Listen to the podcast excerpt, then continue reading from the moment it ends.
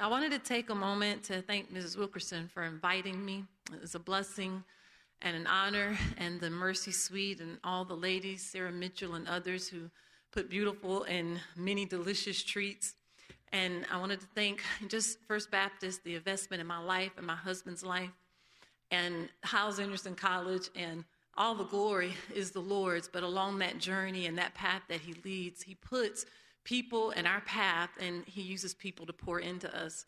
You know, through all the testimonies and so many things, I think about Mrs. Noonan from Wisconsin and where I am down there needing someone to talk to, needing help. And, and I would call Mrs. Noonan, and every time, she, you have the Holy Spirit, Erica. You have the Holy Spirit, Erica. And I'm thinking I want somebody to tell me, okay, say this, do this, this is what you do, this is what you say. But no, she just kept reminding me, you have the Holy Spirit, Erica. That's what He's there for.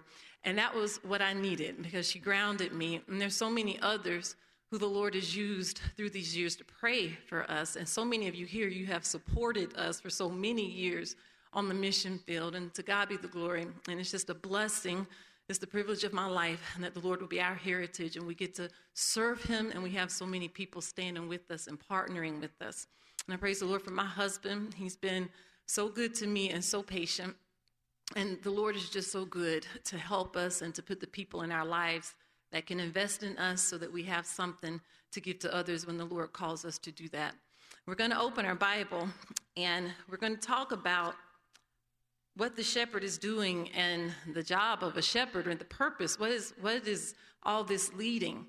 And my, we, we've had goats, and my son Stephen, he just got some sheep. And the biggest uh, burden is feeding those animals because we don't have pastures and we don't take them out the pasture. We have, we call it in Creole, a pack, just like a little caged area and keeping them fed. And that really, when you think about all these, you know, we're leading into this pasture, leading into that pasture, is because they have to eat. You know, there's there's just all this grazing. They're ru- what ruminatory animals. I mean, they have to graze a lot, and they have all these stomachs, and the stomachs have to have stuff in them. You know, because it's going to come up and go over and go down and come up and go over and go down.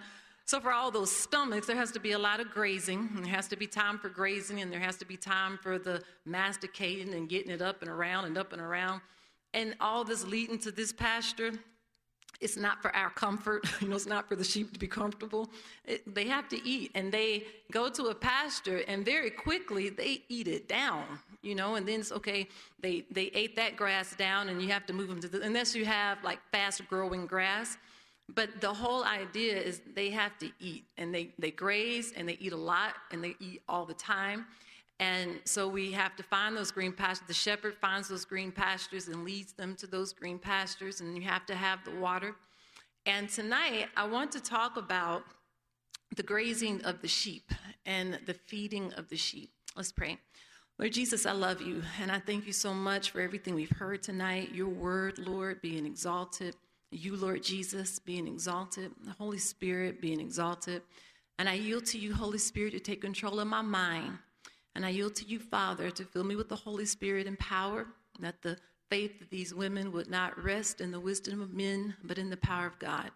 I yield my mouth to you, Lord, so no corrupt communication would proceed out of my mouth, but that which is good to the use of edifying. I love you, and I thank you in advance for what you've already planned to do and what you're doing. In Jesus' name, amen.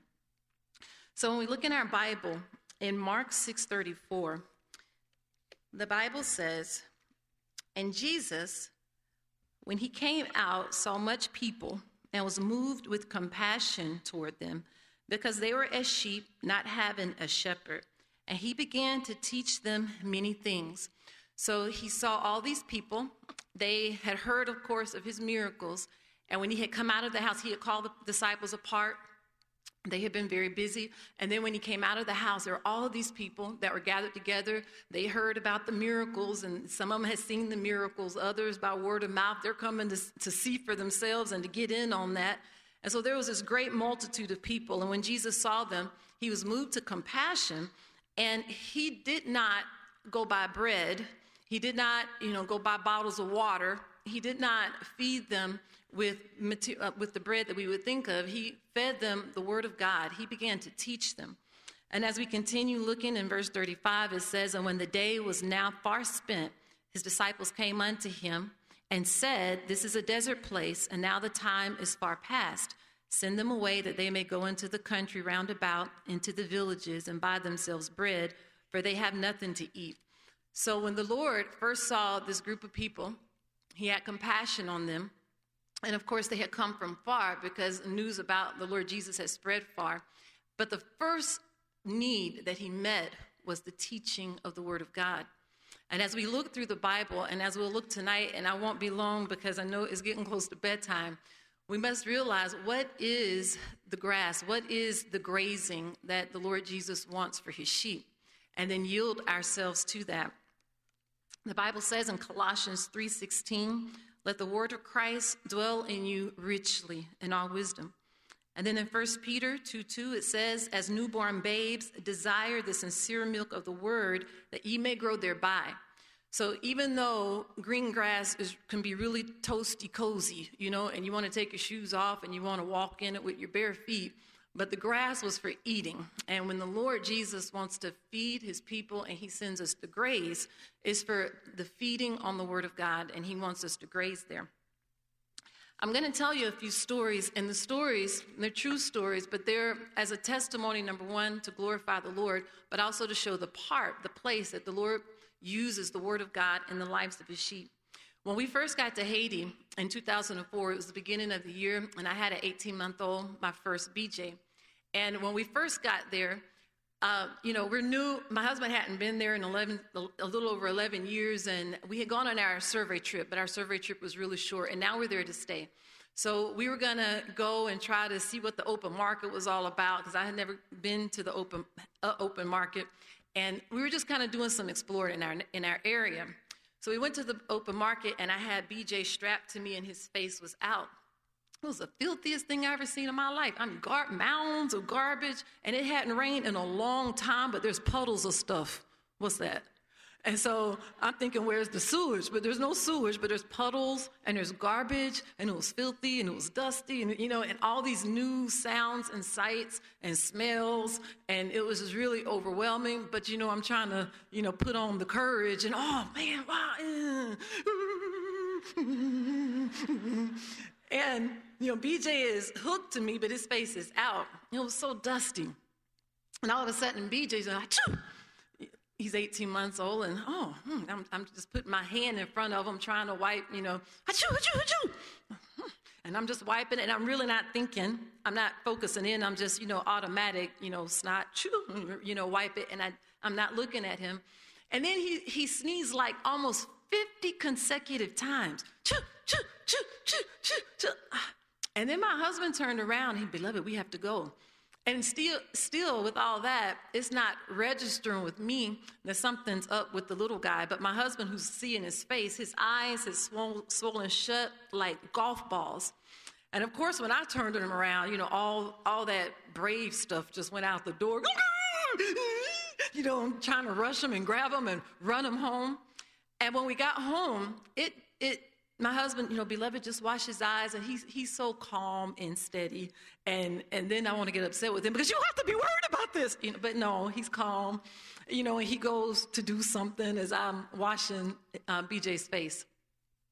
But at that moment, I realized that there's no CVS, there's no urgent care, there's no emergency room, and that thought hit me really hard.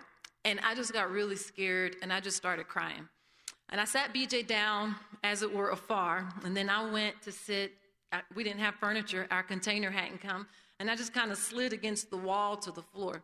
And as I was crying, the Lord bought Isaac on the altar in my heart. And I just got really quiet. And I said, Oh, okay, Lord. I said, Lord, if, if my children are to be a sacrifice on the altar of service, if you want to see that you mean more to me than him, then he's yours. My hands are open and you can take him.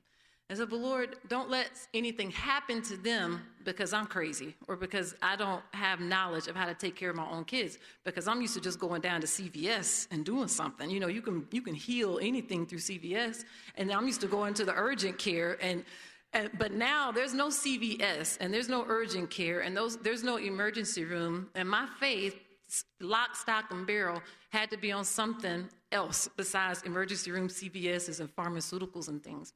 But the Lord used the word of God and He brought Isaac to my, my heart and showed me Isaac on the altar and Abraham putting him there. And that was when I surrendered my children to the Lord. And I said, Lord, I will not allow the health of our children or, or their lives, by your grace, make decisions for me as a mom. But give me the wisdom to know how to take care of them. But if it's yours for you to take them, then my hands are open. And the Lord took me on a journey that day of teaching me how to take care of the, of the babies. Because I didn't, you know, if He wanted them, He could take them, but I wanted to be wise. And I asked Him to teach me that wisdom, and He did that. Later, as we were there, it was really scary because there's voodoo stuff all around. And, you know, I had seen stuff on TV, but I grew up, you know, with all the horror movies and stuff. And that was just some really scary stuff.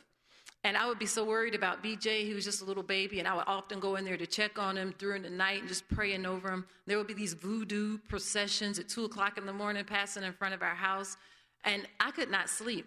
I was always anxious and fearful. I was always fearful over BJ. I was always fearful of someone's watching.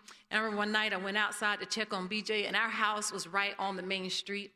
And as two o'clock in the morning, and as I went to uh, check on BJ, I was praying for him, and I lifted my eyes to look outside, and there's this man staring back at me, and just and then these voodoo people, and when when they have devils, all kind of crazy stuff start happening. And I was very anxious, and I was very fearful, and then I began studying the Bible on sleep, and He gives His beloved sleep. I will both lay me down in peace and sleep, for Thou, Lord, only makest me dwell in safety and he sustains us in our sleep. And as the mountains are round about Jerusalem, so the Lord is around about his people, and he will never leave us nor forsake us. And that way we can say, The Lord is our helper. And the Lord began really teaching me to go to the Word of God and to feed, because that was the only thing that was going to keep my mind intact, and it was the only thing that was keep my husband sane, because I was going to drive him crazy. Because if I'm going crazy, he's going to go crazy too, because I'm not going there by myself. But the Lord, He used the Word and he took me to the scriptures. And it wasn't like that day I had read those verses. This was the grazing all along the way, grazing often, and grazing long on the Word of God. And when there was a need, it was already there. I remember when I was expecting my second, Sissy, and I had a really hard time with BJ, my first. So I had him in the States, but with Sissy, I decided, okay, I'm going to get active because we're not doing that again. And we lived, we had mountains in front of us, mountains on the side. So I decided every day I'm going to go walking up the mountain and then I would pray. But this was also a very um, stressful time in our marriage. And I was struggling. And at that time, he was oblivious. Okay, so it's all good. you know, but I was struggling. So he allowed me to, you know, go off every morning and I would go walking. So I'll go walking up the mountain and I, as I'm walking, I'm praying. I'm getting my exercise and that multitasking. And then I'm going to use that time to pray. And the Haitian people, they thought I was crazy because while I was walking, I'm praying and I'm talking and I'm all by myself. And, and they just thought, look at that white, they, they okay they would call me a white woman because all americans they call white women okay just so i can clarify that so they would say, look at the white woman, you know, and she's talking to herself, and they use the word égaré, which means stupid. So they're calling me a stupid white woman because I'm walking, I'm all by myself, and I'm talking out loud. And I would talk and I would cry. And then I started walking, our church is on top of a mountain, and I would walk up the mountain, and I'm trying to get that exercise in. So then, I, okay, I'm gonna write my prayer list, and I'm gonna just be praying and walking. And then, because we're struggling in our marriage, I'm struggling in our marriage. And um, I'm to write down all my prayer requests. He's doing this and he ain't doing that, and he did this and he said that because I'm praying and I'm just to give it all to the Lord.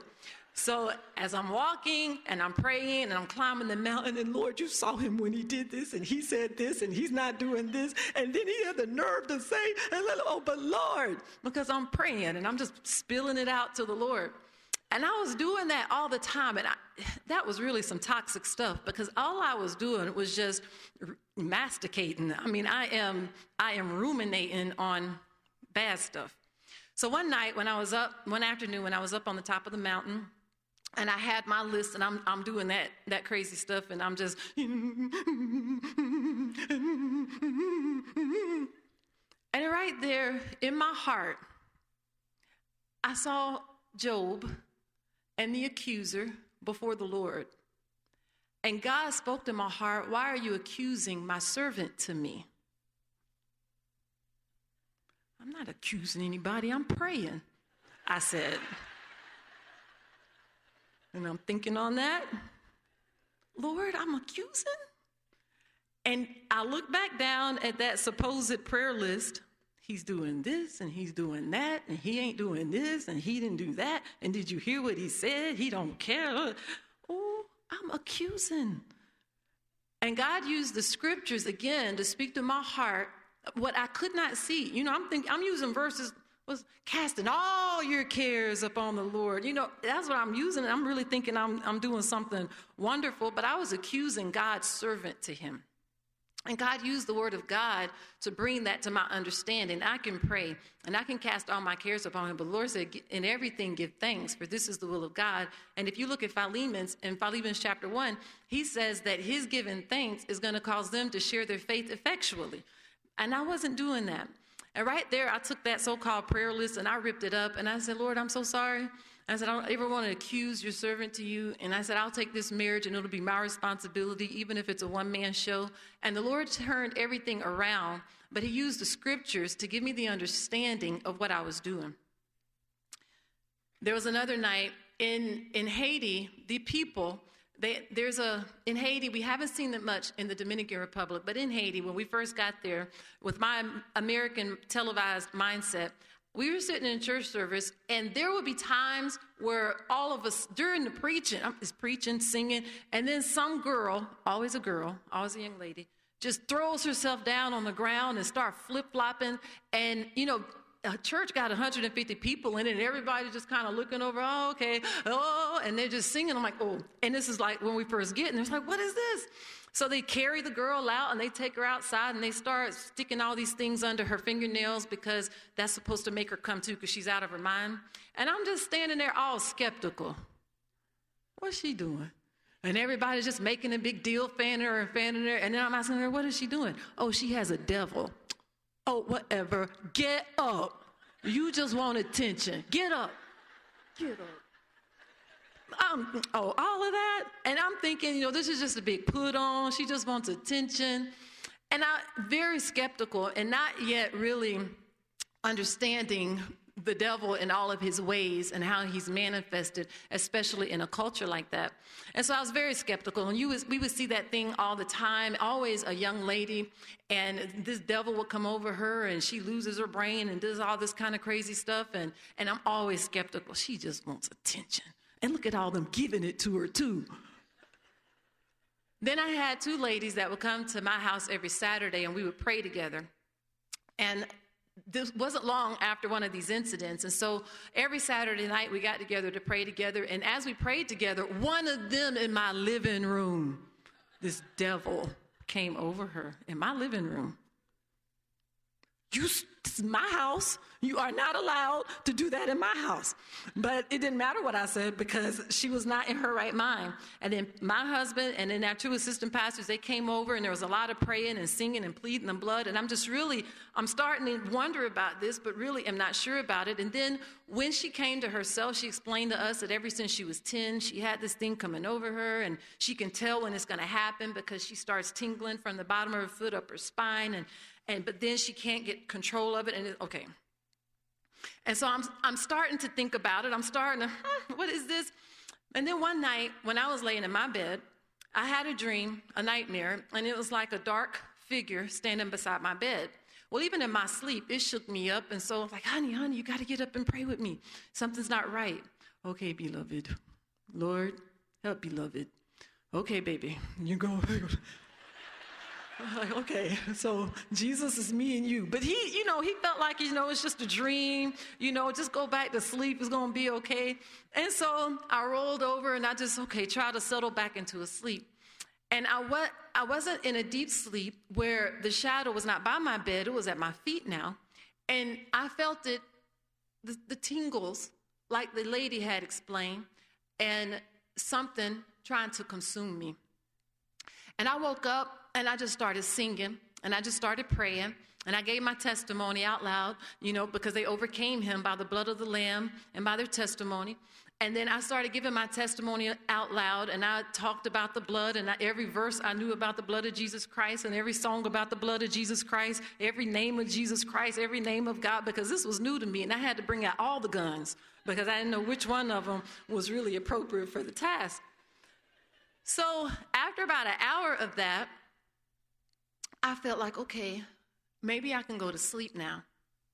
And as soon as I said that, the king of Israel, lying in his bed, dying, the prophet of Israel, lying in his bed, dying, and the king had come to him, and the prophet said to him, Shoot the arrows out the window, because the Syrian army was coming against Israel.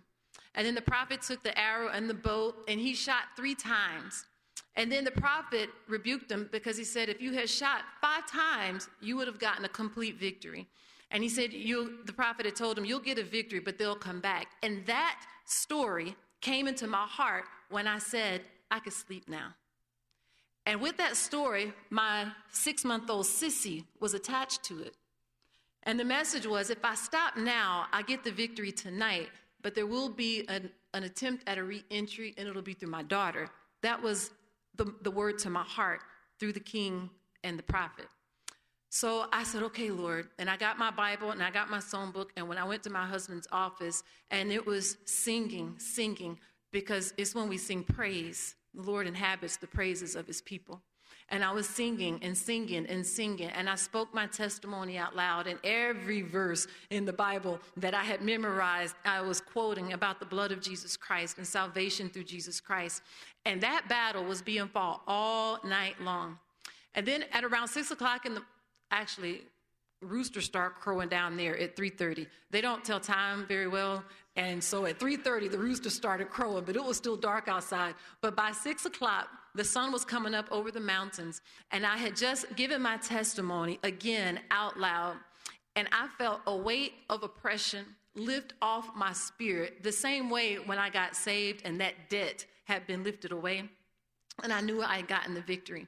But the lord used the word of god that was already in my heart to guide me and make me know what I needed to do and, and how. The Word of God, and we're supposed to graze on it.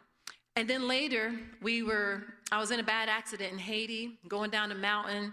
The brakes went out going down the mountain. Now, Hyles Anderson is a wonderful college.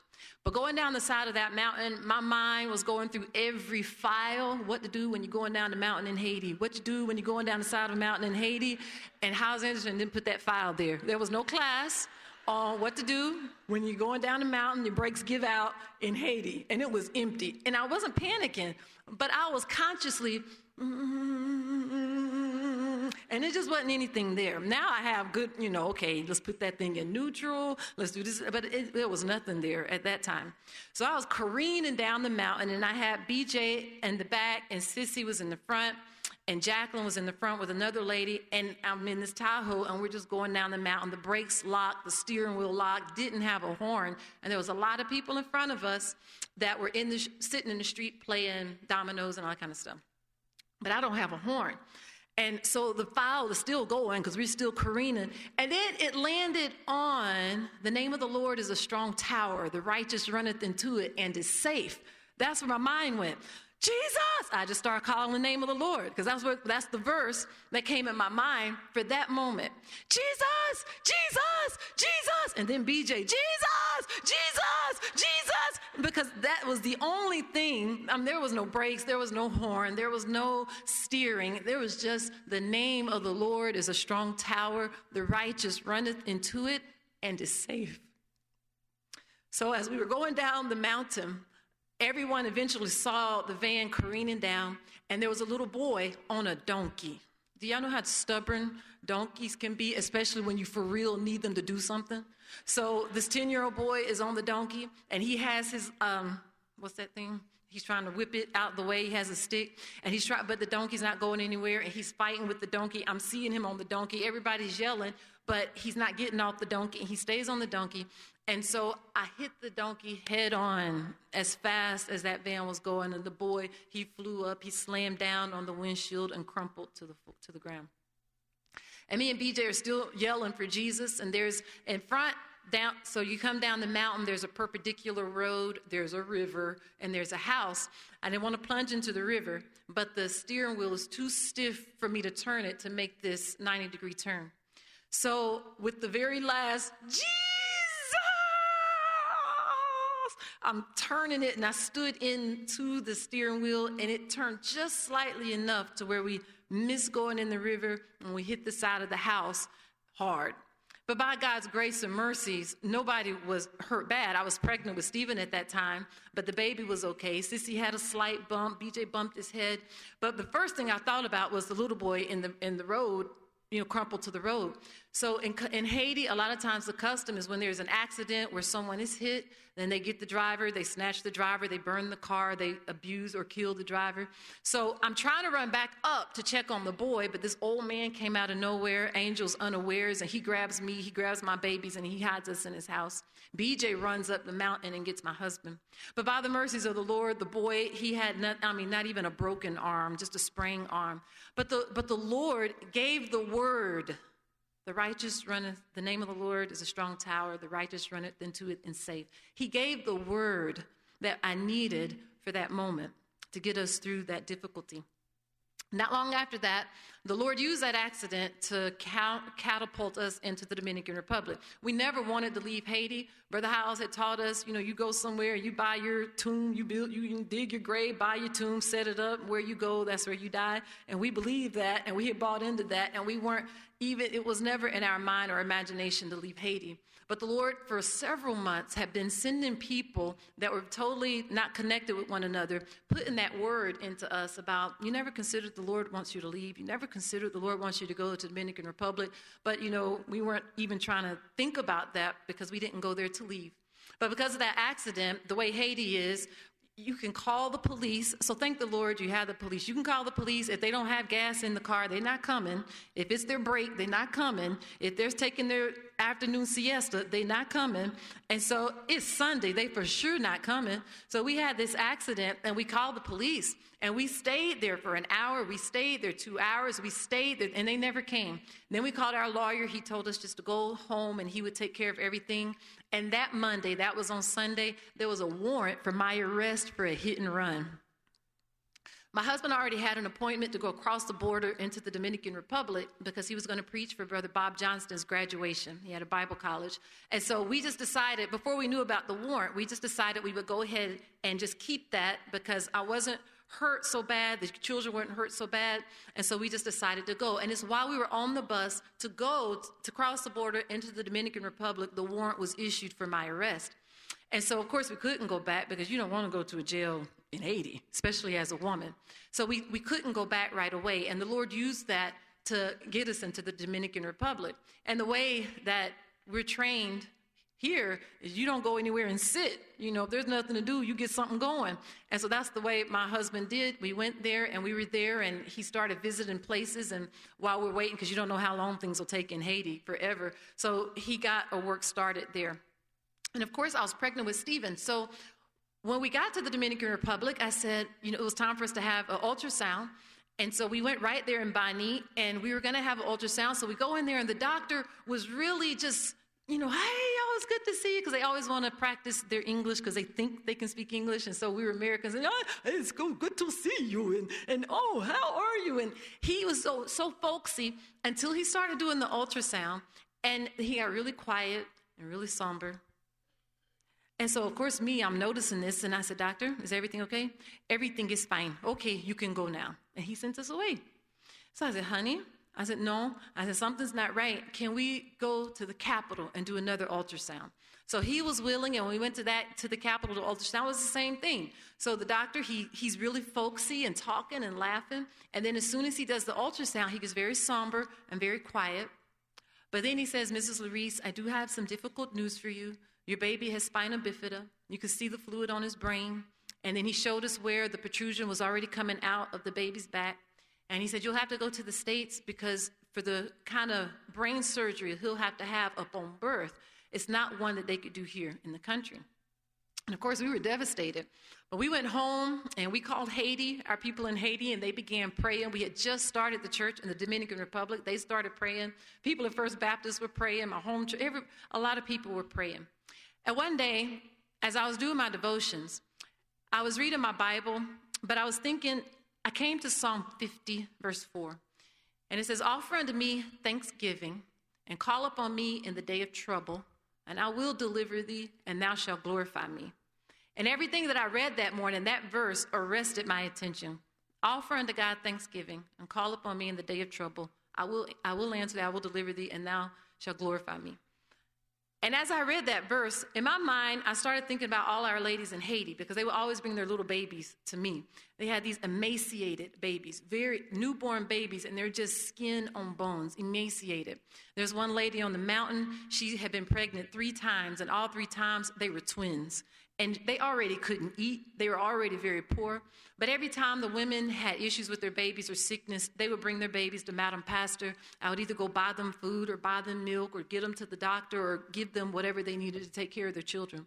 So as I was praying that day, and that verse there, I was just thinking about all these women who could bring their baby to Madam Pastor. And I told the Lord, I said, Lord, I don't have a Madam Pastor that I could take my baby to. And I asked the Lord that day to please just have mercy on our baby and heal our baby. And that's the verse that the Holy Spirit gave me to hold on to. And at the same time, he was working in my husband's life because my husband was discouraged with the Haitian people.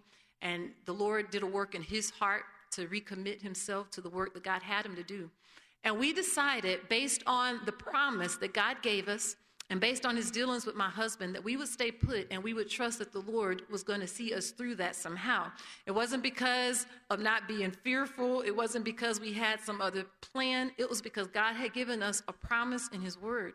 And based on that promise, we made a decision to stay. And then little Stephen was born, and he was perfectly healthy. He didn't have any issues whatsoever. And we just gave God all the glory for that.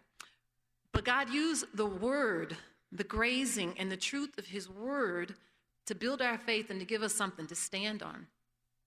When shepherds take care of sheep and they're leading them from place to place, it's for grazing. And that grazing should be on the Word of God.